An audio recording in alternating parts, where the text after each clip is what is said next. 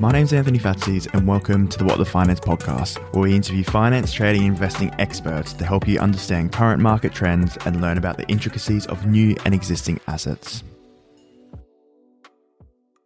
It is going to get much worse. As a matter of fact, I don't even want to buy a piece of real estate until we see uh, mortgage rates over 10%. I want double digit uh, real estate over here. I believe it is going to get that bad. And the reason why is we have some factors that we have not seen in over 100 years.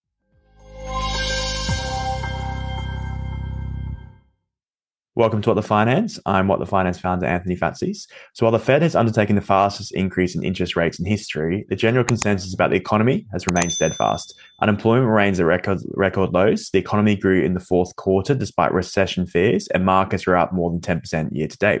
Yet despite this, there are underlying warning signals in certain markets which could be indicating worse things to come. This includes the auto and real estate markets, two markets which have high exposure to interest rates and have really benefited off COVID and low interest rates over the past 10 years. Um, so I'm excited to talk further with our guests today about these markets and what they are, what they show about the real economy. So Economic Ninja, it's wonderful to see you. Thanks for joining us. Hey, thank you so much. Thanks for understanding that I'm literally driving around and doing this interview right now. So thank you. No problem at all. You're hard man to get. So thank you for your time um, whenever we can. So I guess, eh, can you give us a bit of an overview of those two markets, like the auto industry and real estate uh, industry? And I guess, you know, where you're seeing bad things to come?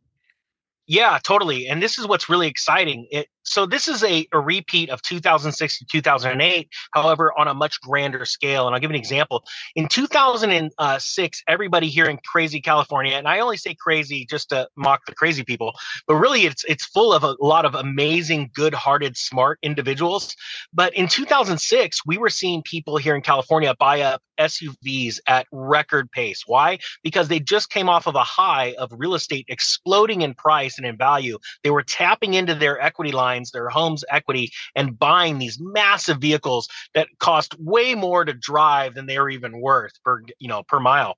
And what happened was by the time 2007 2008 ran rolled around, fuel prices had really started to spike in California, and we started to see people selling back their SUVs in droves and trying to buy up cheaper vehicles to drive, like little Honda Civics and things like that. And what that told me back then was that the consumer was tapped out. They knew that the gas was so expensive, it was so much of a part of their monthly budget that they couldn't deal with their more expensive uh, gas guzzling vehicle. So what they did is they sold it this is like that on just crack honestly. It, it's insane what we've seen but we've never seen this type of monetary stimulus into the markets uh, even even when you know the great recession had started and and the Federal Reserve was actually bailing in, bailing out banks. Uh, there was some stimulus. This was much bigger on a grander scale, and we saw people leverage the auto market even greater, which also caused speculation in the real estate market.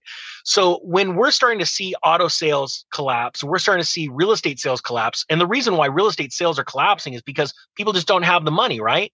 But also because people that would be normally selling into the market, selling their homes at these high prices, they physically cannot sell their home, turn around and buy the house next door to them and and and live normally because everything else has gone up around them. So they have to stay in that fixed sort of shell. And what I believe is going to happen is we're going to start seeing more layoffs coming in the next couple quarters and we're going to start to see those sellers that couldn't sell be forced to sell and buy a rental be- or move into a rental because they literally are losing their jobs or they're having to relocate. Yeah, because that's really when you see, I guess, the pain when people are forced to sell. I think it's something that we haven't seen yet because, you know, unemployment seems to be quite low in the US, is at record lows. You know, it might still be that people are working two, three jobs to survive, but that somehow they're surviving. But you think that that could get worse. Yeah. See, the problem is, is with uh, U.S. government numbers seem to be a little skewed. It's like when the president came out and said, "Oh, well, yeah, this was the definition of recession, but let's let's change it." Well, let me tell you this: they are literally changing the definition of unemployment right in front of your eyes, but they're little they're not telling you. They're not coming right out and saying, "Well, unemployment meant this, and now it means this." They're doing it through uh, different ways of manipulating the numbers. And one great resource I found is John Williams' uh, website, Shadow Stats, which shows how they change and manipulate these unemployment numbers. And what's really amazing to me is how much of a surprise it was to the upside, what, just merely a week ago. And what gets me excited is the reaction that the Fed's going to have to take. And they're going to sit there and go, sorry, our hands are tied. We have to raise rates more aggressively, more, I believe, even more than that 25 basis points, because the data is showing employment strong. I do not believe that employment is strong. Everywhere I go, as a matter of fact, I'm having work done on my house right now. We're still having a hard time getting labor, good quality labor, but also anyone to show up to a job. So I think that those numbers are skewed and that truth will come out by September. Yeah, it's really interesting. So, you know, you mentioned the auto industry in the US, and I think it's quite a unique place, as you said, bigger, better, especially when times are good. People love to buy the buy, the massive trucks.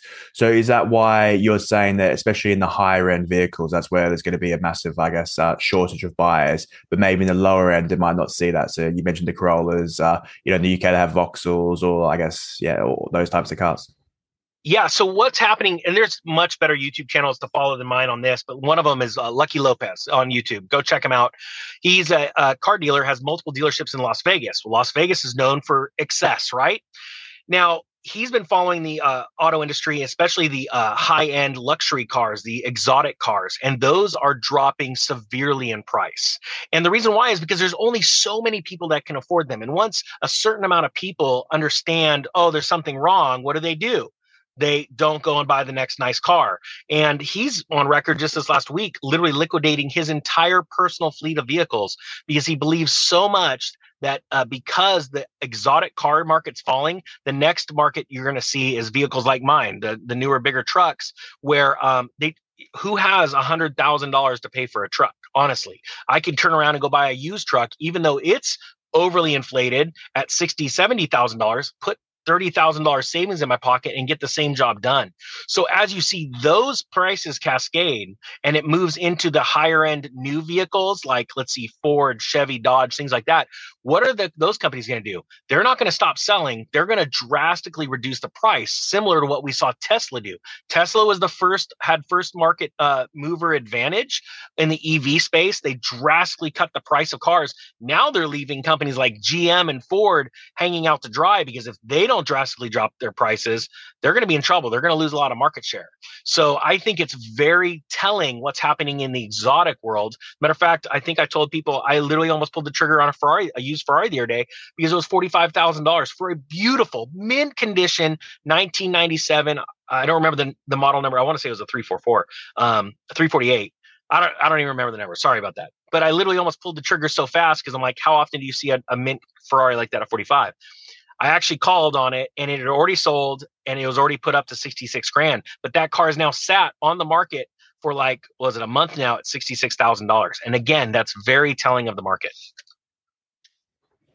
Yeah, exactly. As you said, there's just the, the buyers aren't coming through. So if we look at your thoughts on the overall, overall market in general, is it really linked to that unemployment? Is it really linked to the, you know, is it sort of similar trends, I guess, equities, or what, what are you thinking in that regard? No, so really all markets go up and go down on based on human emotion right? If you feel good about your position in life how much money you're making but even even not that like let's say you don't make a ton of money but you feel that the economy is growing you're more likely to sign up for a credit card. You're more likely to go out and get a home loan because you feel that if the economy keeps going good then the house will be worth more in the future. What's happening right now is more and more humans around the world are starting to realize that this a lot of this is fake a lot of this is made up and and the truth is in the numbers in like youtube and social media outlets um, since uh, everything got shut down a couple years ago the information exchange was expansive uh, to say the least. Uh, knowledge and truth was shared at a level I believe in the last three years that hasn't been seen ever in history around the world. And so what we're seeing is a more educated investor. And then we're also seeing investors that, again, like we talked about, are tapped out. Uh, rent's too high, prices on food are getting exorbitantly high. Um, and what they're doing is they're starting to take a bigger picture and go, wait a minute, food doesn't seem to be going down car prices don't seem to be going down. And what's happening is they're starting to regress. And what most people understand, there's a time lag between uh, an event happening and then when it reaches you, your household, your life. And that time lag could be anywhere between a quarter, usually it's two quarters of economic data, or it could be two years, like what happened in 2006 when the housing market actually crashed, but it took two years for it to hit Wall Street, right? So people don't understand that time lag. So when I explain things like diesel shortages, you should go out and buy diesel because it's going to go up in price. And I get most of my comments are, I mean, honestly, stupid comments. Well, there's still diesel at my my my gas station. I go, that's not a shortage. There's always going to be everything available in this world. It's going to be at what cost, what price. And when there's less of something, it goes up in price if if uh, supply and demand doesn't change or I'm sorry, if demand doesn't change. If demand's there for something, there's gonna always be something at a certain price. But people don't understand the difference between shortage and actually being out of something. Yeah, definitely. And everyone's talking about, I guess, the uh, reduction in inflation, disinflation we've experienced over the past few months, but it's still at close to 6%, which is very high. So yeah, but let's let's throw this out there because I've talked about this before. I actually did a video that said deflation starts today, and that video was actually a year ago. And I got mocked and ridiculed like crazy. And what I tried to explain was deflation starts in low hanging fruit in every human's budget. So, give an example. As house price living expenses and food expenses go up, what happens is the first thing you do is you start to to say, you know what? I seriously, I don't need two cell phone charges. There are literally people that have, you know, cell service for their cell phone and their watch. They go, all right, cut that out. Cut out the watch. Um, I don't need Netflix or or literally 15 different subscription services. And they start to cut those out. And that's where we see deflation start. Then we see deflation come into travel and leisure. Then we see deflation come into other things. And then finally it hits the, the big ones household, like living expenses. Well, now we're seeing rent decreasing around the country in the hot, hot areas. And it sounds funny. I always get those comments like, well, rent's not you know, going down here. And I go, well, where do you live? And they live in a town that has only a handful of rentals. I'm like, well, of course it's not going down there. Like, let's let's put on our thinking caps. So we are seeing those deflationary downtrends, but the problem is right now, and this is something the government and the central banks around the world are having a problem with. Uh, it's still showing up as inflation across the board because in energy and food costs are through the roof and they're going to get worse in the next few quarters especially if we have another uh, military uh, operation between a couple of countries like what's going on in russia and ukraine. Um, so that's the problem. They're they're having we're seeing deflation already starting but inflation is so strong in, in sectors that people don't have a choice. They have to eat they have to live somewhere.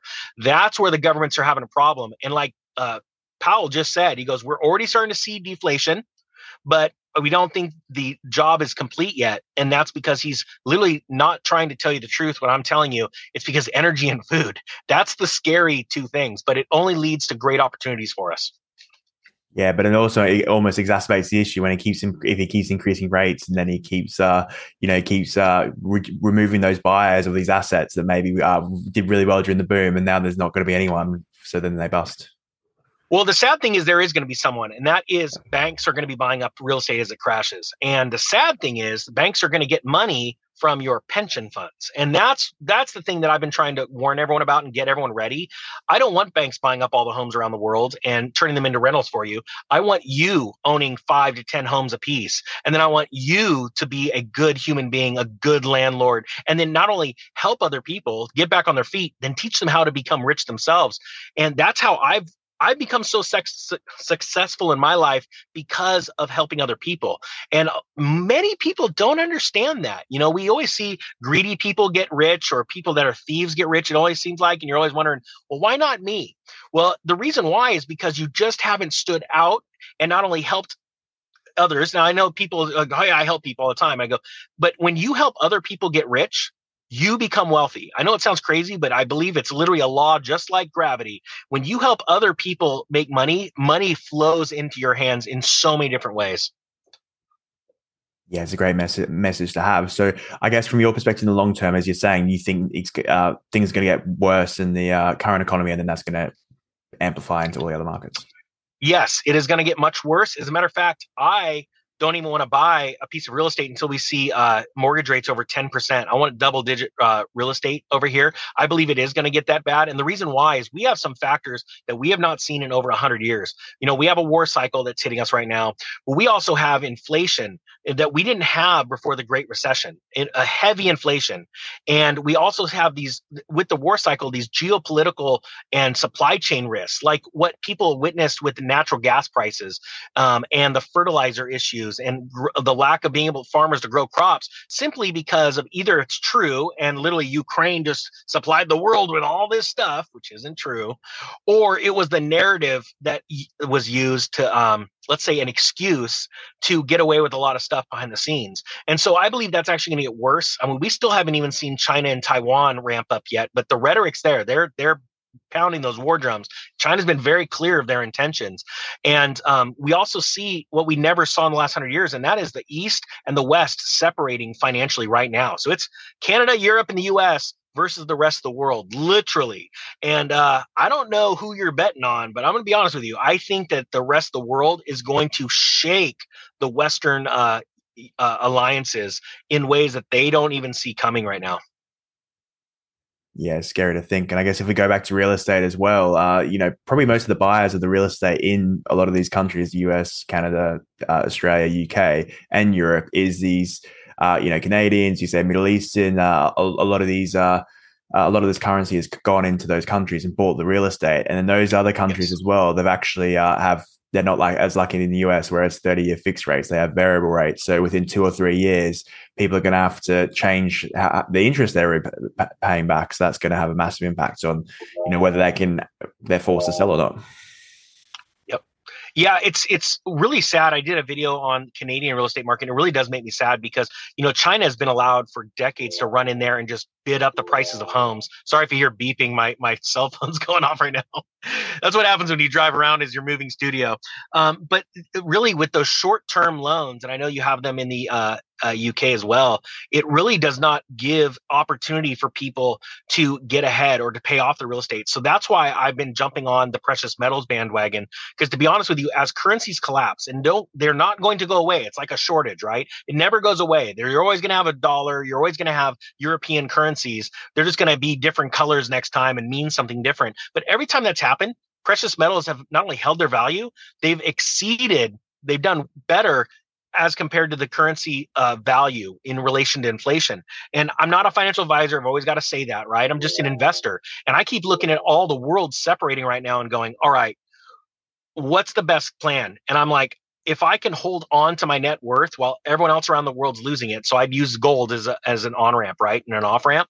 Then when prices of homes fall and banks are trying to buy them up, then I want to be able to either myself and teach other people how to buy up real estate as fast as we can as well. Sorry, I'm jumping all over the map, but you as you ask questions, all these thoughts are hitting my head at the same time.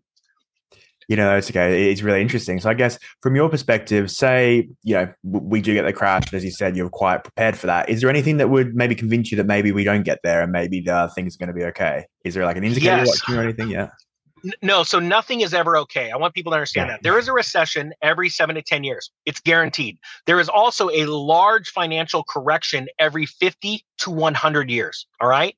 100 years ago, what started uh, the Depression of 1920? A flu. You can't deny this stuff. Then, uh, after the Depression of 1920, they got out of that by rapid money printing, which led to literally a decade of excess. Then we had the crash of 33, right? Or 29.